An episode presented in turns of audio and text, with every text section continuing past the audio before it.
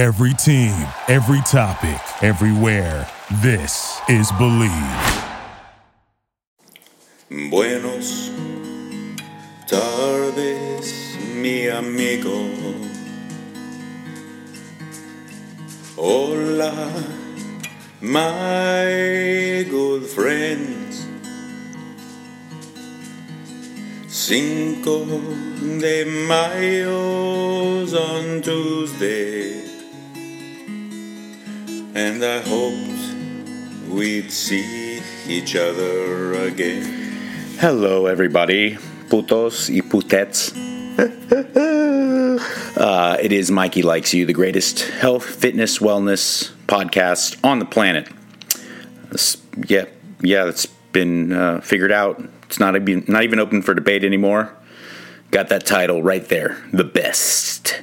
Um, today, I welcome a man that I have worked with personally, and I would put him right at the top of one of the smartest people in the industry.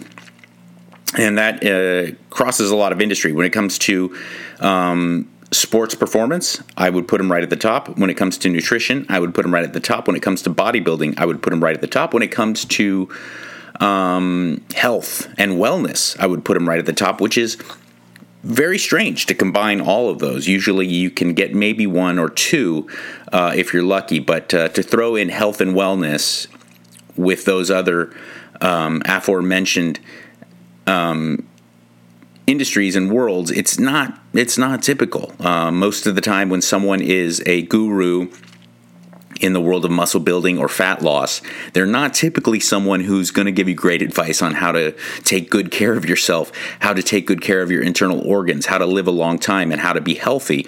Um, but this man, Stan Efferding, he most definitely is. He is probably best known for either being the strongest pro bodybuilder on the planet, but also he's the man behind the vertical diet, a diet that I recommend because, as you'll hear me mention either in past podcasts or on this one, um, it's not really a diet. It's kind of guidelines on how to eat healthy and control um, and manipulate your performance and your aesthetics. Um, so it's it's really the best kind of bang for your buck, all in one nutritional outlook that you can find. Um, Stan is is a wizard, and he's used himself kind of as a lab rat for over 30 years, and has achieved peak levels of conditioning and um, muscle gain, as well as becoming one of the best performing raw power lifters on the planet. So this is a man who definitely knows what he's talking about from looking through the helmet. On top of that, he's researched uh, to an extensive, tirelessly researched things to back it all up by science, objective kind of um, human trial science stuff that isn't speculative. Um, and so that's why I really enjoy bringing a guy like Stan on the the podcast. Um, and also, I make it a point to kind of make sure we focus in on the average guy, average gal. Um, even though Stan is six foot six and like 280 pounds of shredded muscle, he has a lot of experience of working with people who just are never, maybe never trained or have taken a long layoff and they've let themselves slide. And he wants to uh, point them in the right direction to make that physique um, that they've always dreamed of. So don't think that this is just kind of some meathead uh, beat off session. This isn't uh, a circle jerk for the people with five percent body fat and and uh, you know five hundred pound bench presses. This is um, something that's applicable to all of you who want to look and feel better. Um, so, without further ado, well, actually, let's take one quick break before we get to Stan Efferding. So, the NFL season is in full swing, and one thing's for sure, you're probably not at the game, but that doesn't mean you can't be in on the action. Bet Online has your back. I'm in a weird place right now because the Lakers have won the world championship. It appears as if the Dodgers are on their way to winning the World Series. I'm a season ticket holder for both teams. And if both teams win a championship in a year where I was incapable of seeing them after 40 some years of being able to go to the game and paying all that money to do so, hmm, it would be very bittersweet. But on a happier note, when it comes to sports, you've got game spreads, you've got totals, teams, players, coaching props. Bet Online gives you more options to wager than any place online. And there's always the online casino as well. Listen, it never closes. So head to betonline.ag today. Take advantage of all the great sign up bonuses. Again, that's betonline.ag and sign up today. BetOnline, your online sportsbook experts. Uh, I'm really excited to welcome the une- unequivocal, without a doubt, no, no ifs, ands, or buts, not open for debate, the strongest bodybuilder on the planet. Um, he is a man who has a deep understanding of not only training, but also nutrition and physiology. He has been training professional, college, all levels of athletes for close to 30 years. And he is someone that I have worked with personally and can't recommend enough. The man behind the vertical diet and the cooler, he is Stan Efferding. Thanks for joining me, dude. I have to qualify my world's strongest pro, pro bodybuilder. Oh, okay, Ever yeah, since well- that freak Larry Wheels came along. Yeah, that's it's so weird. Like, why? I don't know. Do- What is it about, especially powerlifting, even in comparison to say Olympic lifting, that there's just some people that can make such dramatic jumps, um, and it doesn't seem to necessarily be associated to uh, muscle mass or anything like there's i'm sure there's tendon strength and things like that but they're out of the blue there can come along this person who can just hit like 2000 pound totals yeah, it's crazy. What we've seen is that the more people that get involved in the sport, you start to see some of the outliers, some people that might have better leverages. Uh, it could just be something as simple as you know the insertion point for tendons and muscles. Uh, you know, length of uh, limbs. Some people are really good at deadlifting because they have uh, maybe a, a shorter torso and longer arms. Uh, it just it can a lot of it can depend on anthropometrics and uh, of course kids are starting to train younger now and just more of them. You know the more people that get involved in the sport you're just going to start to see some of the freaks start to uh, you know rise to the top. And that's what we've seen in powerlifting ever since it got a lot more popular over the last 10 years particularly raw lifting. Right. we've just seen so many people. It seems like every time i turn on instagram there's some 20 year old doing something ridiculous that you never saw before. Do you think that it's um, do you think crossfit is responsible for that? Because I, I definitely think at least with females crossfit's super responsible for getting people who would never put a barbell on their back to, to do so A hundred percent. I've said that many times that, that CrossFit's probably the uh, the largest contributor, women in particular, to uh, you know more squatting and barbell sports. Like you said, you, you used to go in the gym ten years ago, you'd never see a woman in the squat rack, and now you can't find an open squat rack. They're in there, and plus, what you find is is that uh, once people start pulling and squatting, you know, deadlifting heavy singles, they really get hooked.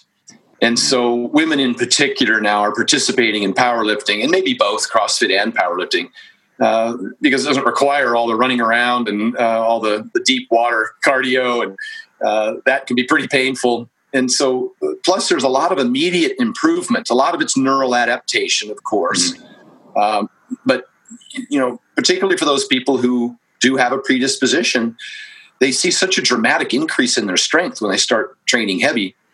Uh, and the same might not be true of cardiovascular conditioning. That seems to plateau pretty quickly, and uh, it's not nearly as measurable as uh, you know a big single.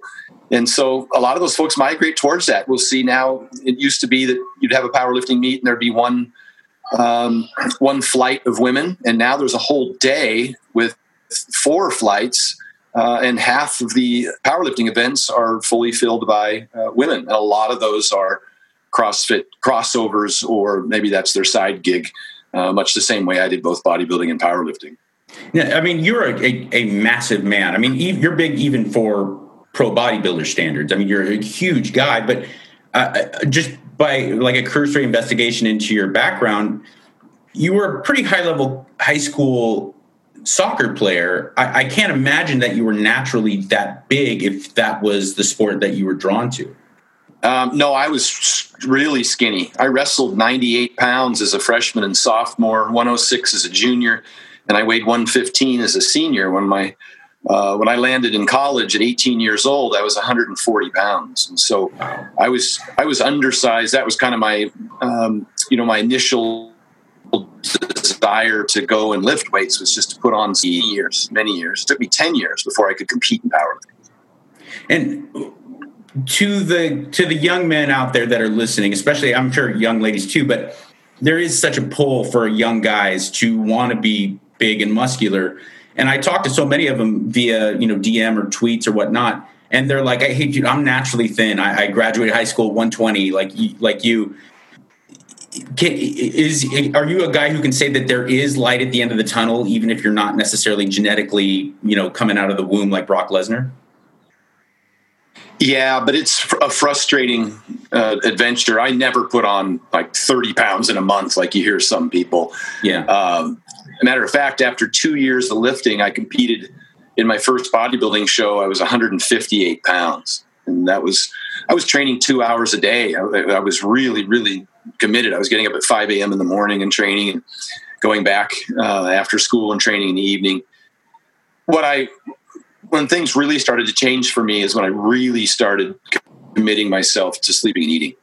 Uh, eating a lot and eating often and on a clock every three hours all day long every day packing my meals and taking them with me i was religious about it and i actually had to cut back on my training at the time we said don't run if you can walk don't stand if you can sit and don't stay awake if you can sleep and so right. I was napping every afternoon and I was sleeping nine hours a night. I was in bed by 10 o'clock, like clockwork, even when I was in college, when all my friends were out drinking at frat parties.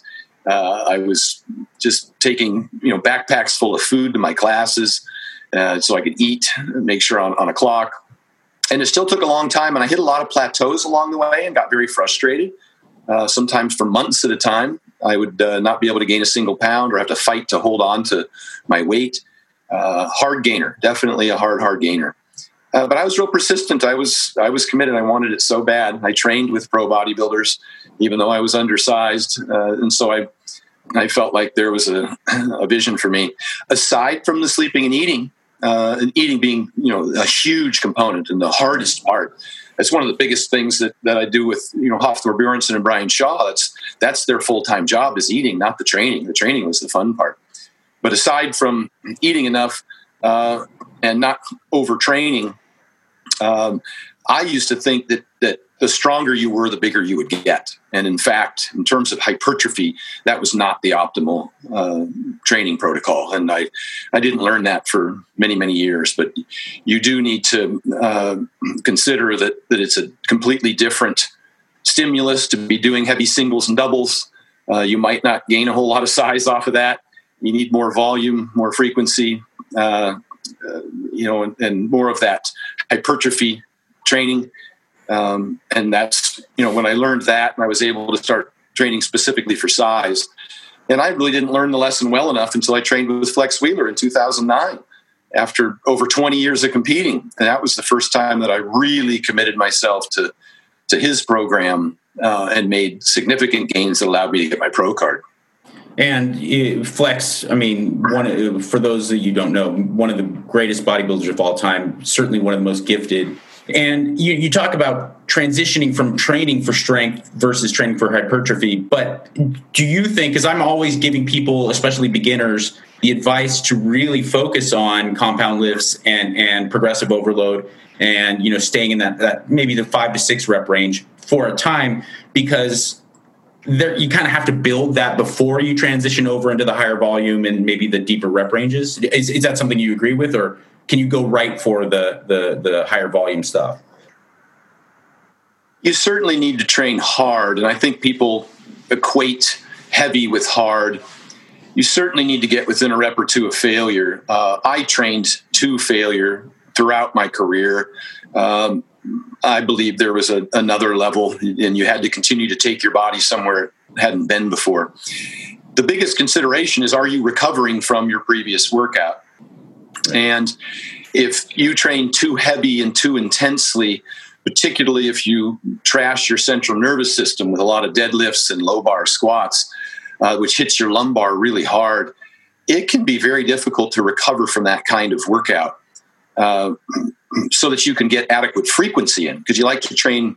I mean, what the research is suggesting, and what certainly the way I trained throughout most of my career with Flex was to do every body part twice a week. And yeah, that's hard to do, or twice every eight days is kind of where I'm at now because of my age. I just can't re- repair from legs in, in, three days. I need a 4th um, but if if you want to have you know an adequate amount of frequency from what the research is suggesting now, uh, you got to be careful how much systemic fatigue you you develop. If that you know, I hate to use the word overtraining because I I tend to be on the side of undersleeping, undereating. Uh, but if if if it's if you're really draining your central nervous system, I do think you need to touch some heavy weights. I also think you need to, to throw in a couple sets of twenties every week. Right. Um, but it seems that if most of the volume is into that 10 to 12 range and maybe legs 15 just because it's such a large body part quads in particular um, then you have a better chance of recovering most of the studies suggest that the fives and the 20s can provide just as much hypertrophy benefit as the 12s but those people tend to uh, uh, drop out at a higher rate. They get more fatigue. They don't recover as well, and that's a consideration. But I certainly think you need to to, to touch some big weights, multi joint movements to build overall mass. I think your your torso, in particularly, everything from your neck to your ankles, is like a a tube, like a toilet paper tube. If you keep stacking weight on it, you know the toilet paper tube will collapse. Your body will adapt and I was relatively thin, obviously at 140 pounds. If I turned sideways, you know, I was I wasn't very wide. And you keep putting a squat bar on your back, you know, heavy enough, and, and squatting it, uh, you know, month after month, year after year, and certainly within a decade, uh, you're going to start to get a lot thicker from chest to back and shoulders um, even though so I, everybody always asks me what's the best arm exercise, and I always tell them squats. And that's just to me, you know, I'm, I'm being a little facetious, but it, to me, in terms of just building overall mass, mm-hmm. uh, that was you know the squats were always a big deal to me. That, that, doesn't necessarily mean it's best for the quads. I mean, Dorian did a lot of leg presses to isolate the quads, uh, but just as an overall movement, most of those people, all of us, got a foundation in the squat rack for sure. Yeah, that's. I mean, that's kind of what I was getting at because you know someone will come back who has done some a little bit of research and they say, "Hey, I was listening to your podcast and you tell me to start off with you know in that five rep range and really progressively overloading the squat, deadlift, and bench press and everything else mm-hmm. kind of details." And and but I was reading that for muscle growth, you know, the you know German volume training is better, or or I watched this bodybuilder train in fill in the blank way, and I say yes, but that person got to that point where they're even capable of training in that rep range with that intensity from years of develop, developing the foundation of putting a squat bar on their back and deadlifting and vice versa you know? Yeah. And there's a huge amount of variation of course beginner intermediate advanced and uh, you know everything works but it doesn't work forever.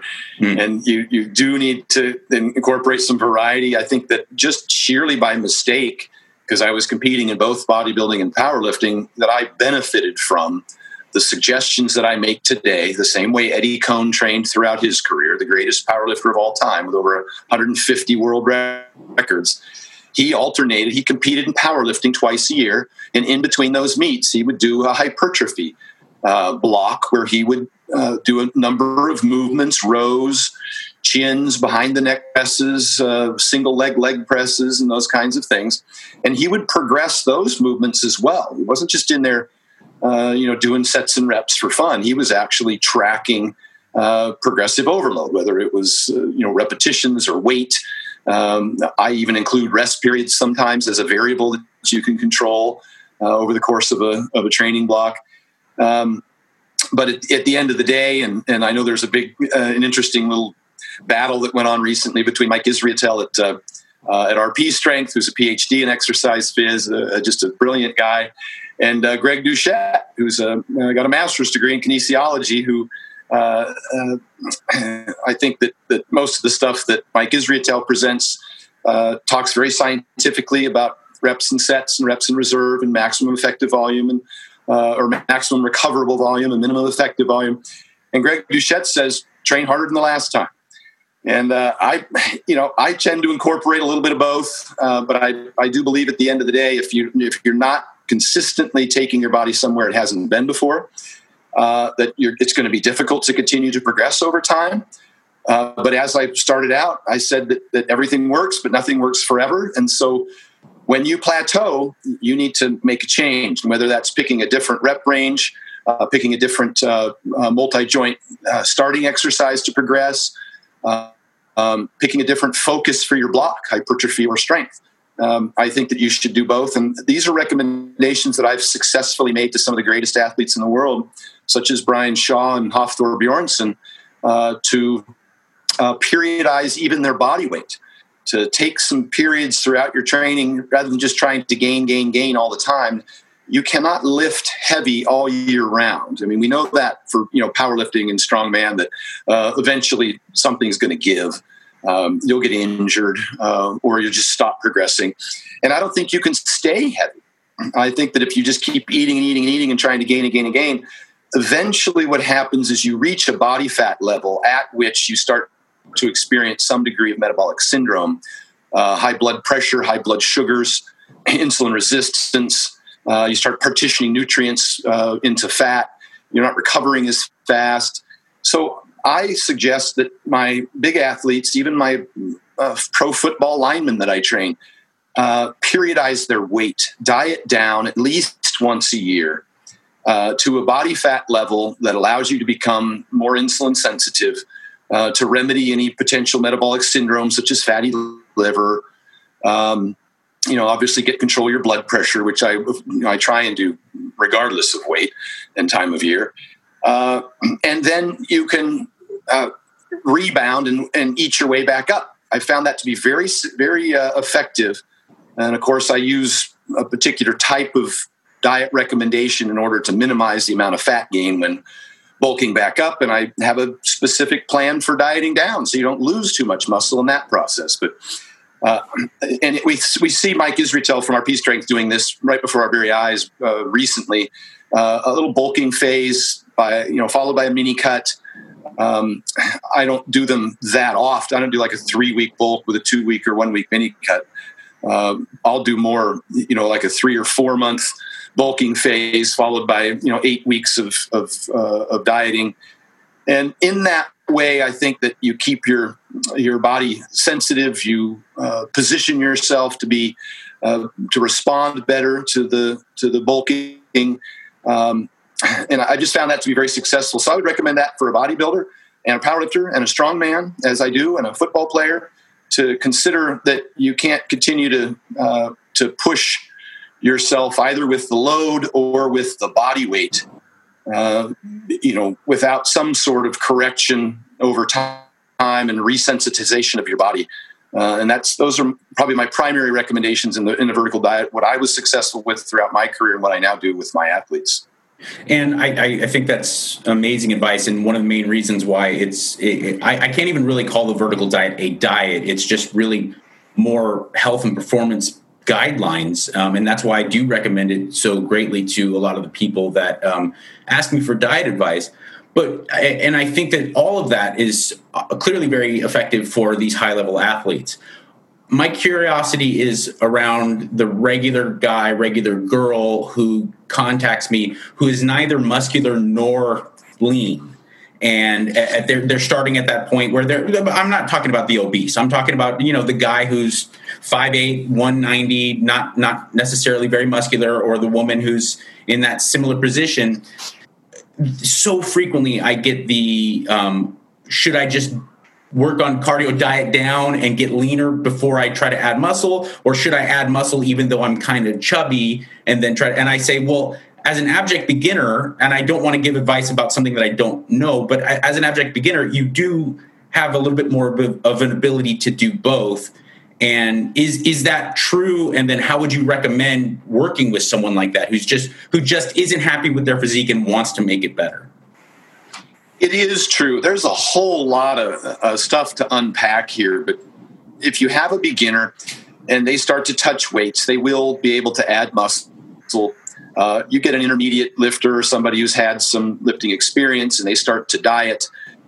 It's not likely they're going to add muscle while they're dieting Right. uh, because they're in a calorie deficit. They just don't have the uh, either the protein or the calories needed to to add muscle at that stage. So beginners, yeah, you know, again, as you mentioned, it does depend on their current body fat level because uh, if they're over twenty percent body fat for a man, twenty five for a woman, probably. I'm going to want to have them diet down a little bit. I, I really want to see some insulin sensitivity, but if you're dieting, you absolutely need to lift weights Right. uh, so you don't lose muscle tissue.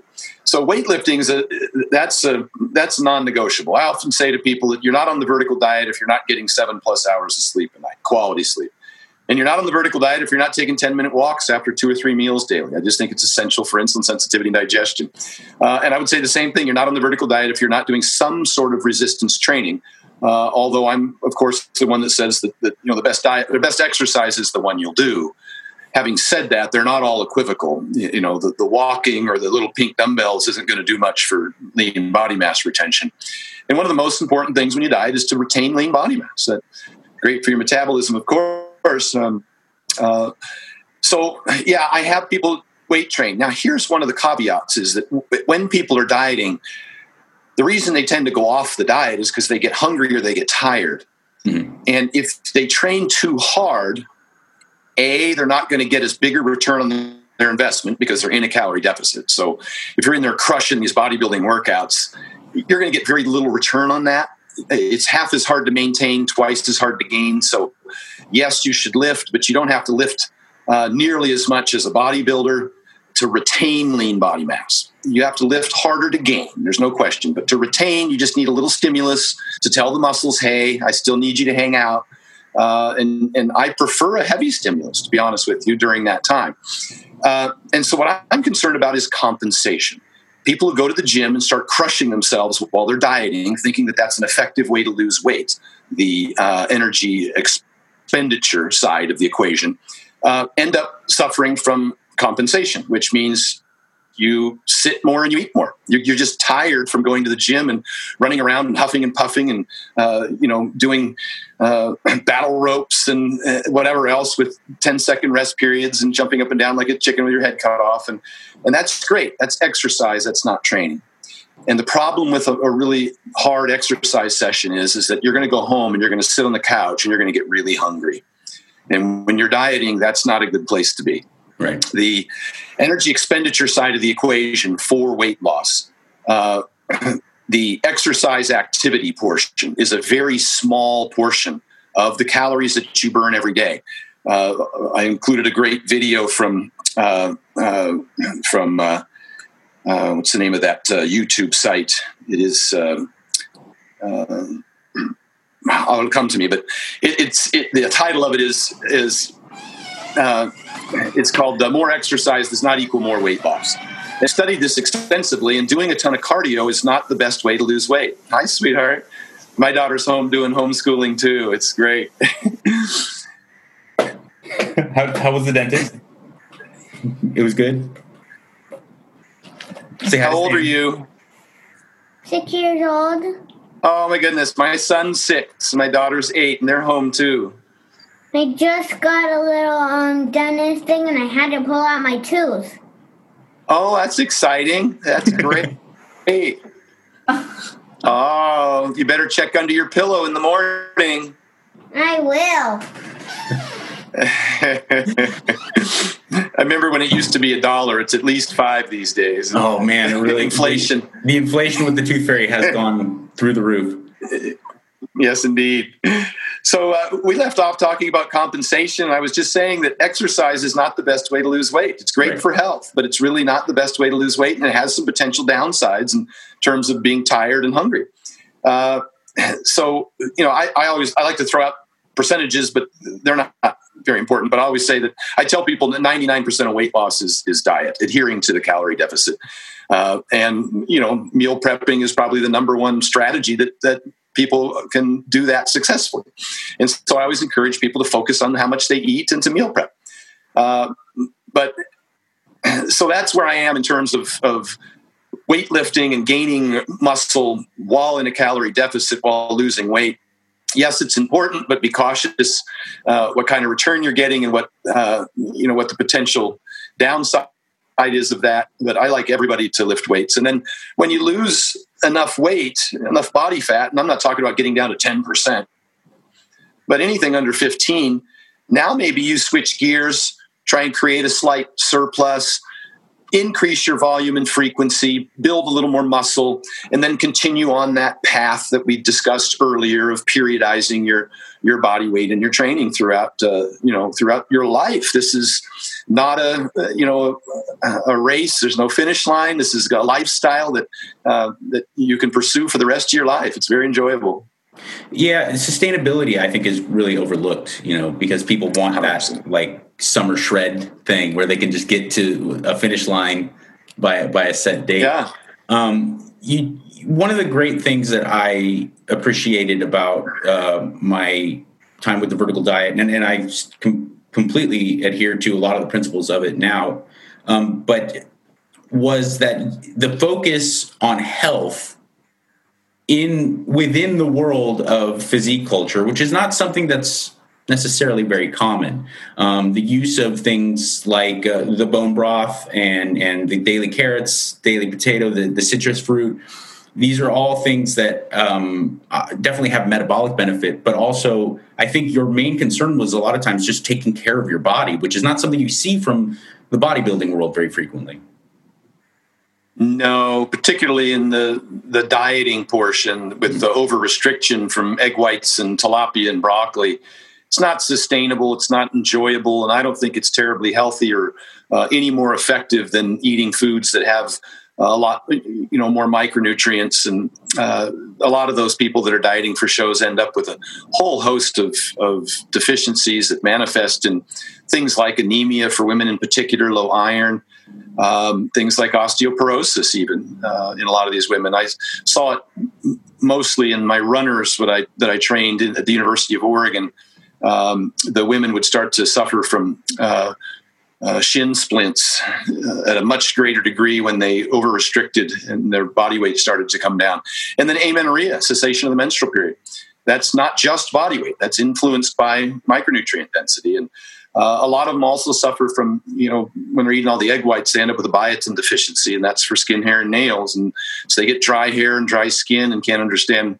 Uh, plus, they're generally they've been told by a guru dieter not to salt their food, which is just absolutely asinine, particularly you know, with all the training that they're doing and the deficit calories that they're eating. And so they end up with really dry skin and hair, and then the overtraining, the lack of sleep, they end up with hypothyroidism, and then that dry hair starts falling out. It's tragic, but those are you know just a short list of all the problems that commonly occur uh, in that dieting culture. And I, you know, certainly lead with foods that are a lot more micronutrient dense. I keep red meat in the diet, particularly for women, because of the iron and the B12 and the zinc. So we, I keep uh, whole eggs, uh, egg yolks in there for the biotin and the choline, um, you know, for skin, hair, and nails, and for liver function. Uh, I keep dairy in there for the calcium. If they can't tolerate milk, we go to a, a really quality Greek yogurt that's very low in, in sugar and high in protein. It's much more well tolerated uh, by people, even with those with lactose intolerance, can handle, uh, depending on the dose. Um, I keep fruit in there, which is commonly, as you mentioned, uh, restricted by gurus, and uh, that's really great for energy. It's good for thyroid function. It's got good fiber. It's uh, low calorie. You know, plenty of water. Uh, so I keep and I salt the food because people, you know, really feel better. And when you stop eating fast food and you stop eating uh, packaged food, uh, then your your sodium intake is dramatically reduced, and then your workload has started to increase because you're doing you know more workouts, etc. So you do need to to continue to salt. Uh, particularly an iodized uh, salt would be helpful, or an iodine source in your diet for your thyroid function is essential uh, hypothyroidism is going to wreak havoc on, on your body and slow your metabolism and uh, cause the hair loss that we talked about. So, yeah, you're right. The vertical diet, you know, it, it's not just about diet, it's about obviously sleep, uh, digestion. Um, you know, hormone optimization. I do have the high blood pressure and high blood sugar quick fix kits where I really focus on controlling those things. So it's health focused first, Uh, and then, you know, obviously the training and the total caloric intake is going to de- is going to dictate, uh, you know, what what kind of results you're looking for, whether it's gaining or losing or uh, that kind of thing. So, uh, I'm quick to say that you can be on any diet and use the the foundation of the vertical diet. And I've recommended, you know, I have vegan clients, I have uh, carnivore clients. I've recommended keto to people that present with uh, type 2 diabetes who have uh, kind of a problem controlling appetite. I've used intermittent fasting for people for the same reason with high blood sugars and a, high, a hard time controlling appetite, at least as an intervention to see how they respond and if they can comply better using those strategies, which is what they are, uh, is just strategies. And so, you know, I think that ultimately, whether people are on or off the vertical diet, they continue to pay attention to that foundation of, of sleep, um, you know, micronutrient density, vitamin D3 supplementation. I continuously see uh, people with low vitamin D in their blood tests, and now on the heels of COVID, we've seen lots and lots of research suggesting uh, benefits for immune system and upper respiratory tract infections, et cetera. So it's a foundation that's just sensible uh, you know, regardless of, of whether you're going to nitpick about the, the, specifics of the diet. Yeah, and and again, that's one of the main reasons why it's the only quote unquote diet that I do recommend because I, I say, look, if you eat twice a day, if you eat six times a day, you can still apply the guidelines of the vertical diet. If you're keto, if you're yeah. vegan, it doesn't really matter. It's not about it's not really a diet in that there is these restrictions of things you can't eat. It's more of guidelines of things that you should be eating to kind of make yourself optimal. When it comes to meal frequency, though, especially with like athletes that you train, not necessarily just people that are looking to look better and feel better, is there an optimal meal frequency when it comes to performance versus um, versus uh, aesthetics? There does seem to be, and of course, this is a small percentage issue, uh, and it's because your body doesn't have a mechanism to store protein. And if it, if you are training hard and your body goes to make a repair uh, and you don't have the amino acids available, then it has to wait, and that's not you know a killer necessarily, but it's not optimal. And so, consistent with the NSCA and the ISSN and uh, you know all of the protein researchers out there, the Dr. Andy Galpins of the world and um, the Brad Schoenfelds, uh, four plus meals a day seems to be optimal. That's not to say you can't eat two and do just fine. Um, the only suggestion I would make is to train in the fed window. Um, and there's a lot of people talk about whether or not to do fasted cardio in the morning. Uh, it's equivocal. Fed cardio, fasted cardio. It's it's the calories for the whole day that matters, not the substrate that you're utilizing at that specific time. But as for training, I recommend training in the fed window because uh, there is some significant research to suggest that uh, that training bout itself is superior if you're fed. You'll get a few more reps, maybe an extra set, um, maybe a little extra weight, and the cumulative benefit of more sets, more reps, more weight is just more results over time. So, uh, but if you equate for calories and equate for protein, uh, for the most part, you're going to uh, get a similar benefit. And some people may find, particularly when dieting, that some sort of time restricted eating, skipping breakfast or skipping dinner, and I've got to be honest, I suggest skipping dinner uh, because you're more insulin sensitive in the morning, and so you you could eat a larger breakfast, uh, and uh, you tend to be less insulin sensitive as the day goes on. And, and this is I'm really in the weeds here as far as right. what's important. Uh, but if you're going to time restrict, um, then uh, my suggestion is that that you see how you respond in terms of satiety. That's where some people who do keto and intermittent fasting see a benefit. Not everyone, but some people who tend to overeat just because they're hungry, which gets us right back to compliance, which is one of the key components to, to long term weight loss maintenance, is just whether or not you're hungry. Uh, I've always said compliance is the science. And if I can control hunger, if I can control appetite, I'll utilize whatever strategy works for my clients. And if a keto diet uh, or intermittent fasting helps them to be less hungry and just eat less what they call ad libitum, just when left to their own druthers, as opposed to uh, you know strictly controlling everything for them. Uh, some people do respond well and have and are just less hungry on that kind of protocol. I do as well. If if I uh, restrict carbohydrates, I tend not to be as hungry. Right. Um, I, I will. I, I really appreciate you joining me, and this has been uh, so informative and, and so helpful in so many ways. And now I will end with something very selfish. What do you, Stan Efferding, recommend for a guy like myself who has a, a pretty thorough knowledge of training and nutrition, but I just struggle with forearms and calves? What's what's the what's the go to for a guy like me if I came to you and I said, Stan, put some inches on my calves and forearms?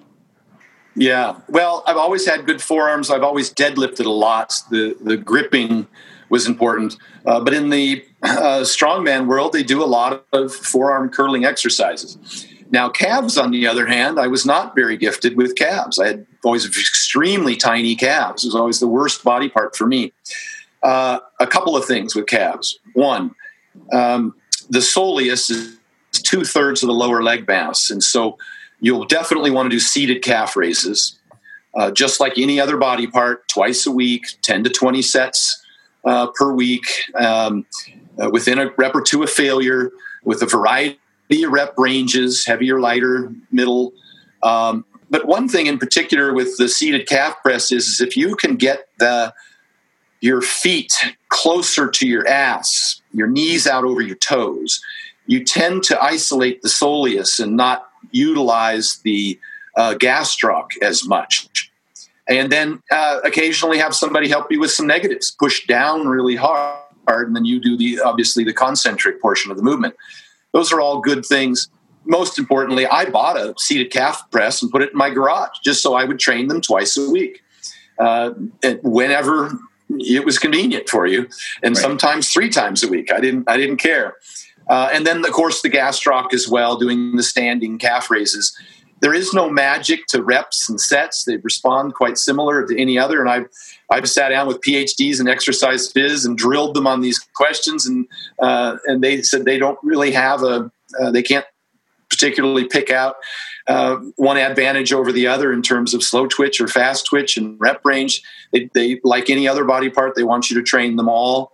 Do some heavy E5s, do some light 20s, do some eccentric stuff. Uh, you know, just keep pounding away, but um, definitely do both. Seated and standing, definitely uh, change the loads, um, and always at least twice a week with 10 to 20 sets within a rep or two of failure. Beautiful, beautiful. I, I can't, uh, I can't tell you how much I appreciate you joining me and all the amazing info. Uh, KULR.com with a K uh, if you would like to check out Stan's uh, awesome product, which is the only cooler within a cooler I've ever seen. Um, it's really fantastic and very, very useful product. Then also stanefferding.com for anything going on in his world, particularly the vertical diet. And also if you're interested in personal online training, which is something that I, I did with Stan and I found it incredibly useful. Um, is there anything else I could lead people to before I let you go? Yeah, I've got a ton of free content out there. My YouTube page, Stan Efferding. Uh, I've got the rants, and those I get a lot of great feedback from people all over the world that they enjoyed. You know, I put a lot of time and energy into those. It's all free content that you can watch. Rhino's rants, uh, just uh, spill through them. There's a lot of things that we discussed today, and a whole lot more we didn't. Uh, and then um, my Instagram at Stan Efferding. Also, I try and post some reasonable stuff. My entire vertical diet uh, in a seminar, a two and a half hour seminar, is on YouTube in Iceland with Hafthor. I think you just uh, search by uh, just Iceland uh, Stan Efferding, and it'll probably come up. It's the completest seminar. Uh, over six million views now, and people have watched that in its entirety and and learned a, a great deal about what my methods and philosophies and uh, the vertical diet is. My wife was concerned when we posted that on the internet that I was giving away the entire vertical diet for free uh, but in fact, it dramatically increased the purchases of my ebook uh, because uh, you know most people when they watch a two and a half hour video they don't remember everything and then uh, they want to see everything all spelled out with meal plans and grocery shopping lists and you know macro and, and micro counts and so, so all that's obviously in the ebook. But lots of free content out there. I hope people will enjoy. Thank you so much, Dan. I really do appreciate it. All right, brother. Thanks for having me on. Hey there. Summer's over, right? Fall is upon us. And with so much changing, it's increasingly difficult to find that extra time. You know what extra time I'm talking about? You time, baby. The time you need to take care of yourself, look your best, With Plexiderm, all you need is 10 minutes and you can look 10 years younger. Plexiderm is a clinically studied serum that gives your appearance the right kind of changes. It visibly reduces wrinkles, fine lines, and even my problem, those under eye bags, baby. It's all gone away in minutes, and those results will last for hours. You can try a six application trial pack for just $14.95 with free shipping when you visit tryplexiderm.com and use the code BLEAV. Again, that's tryplexiderm.com and use the code B L E A V, Bleav at checkout. Make those wrinkles, lines, and under eye bags disappear with Plexiderm. Thank you so much to everybody who has subscribed to this podcast. Please tell a friend. I want to grow it. I really do. I believe in this podcast. I care about it very, very much. So download, subscribe, and help me make it grow. Um, and of course, thank you so much to Stan Efferding, stanefferding.com for all the information. Also, follow him on uh, Twitter and Instagram. He is at Stan Efferding. And in this crazy mixed up world that makes you think that nobody cares, remember, I do. Thank you for listening to Bleav. You can show support to your host by subscribing to the show and giving us a five star rating on your preferred platform. Check us out at Bleav.com and search for B L E A V on YouTube.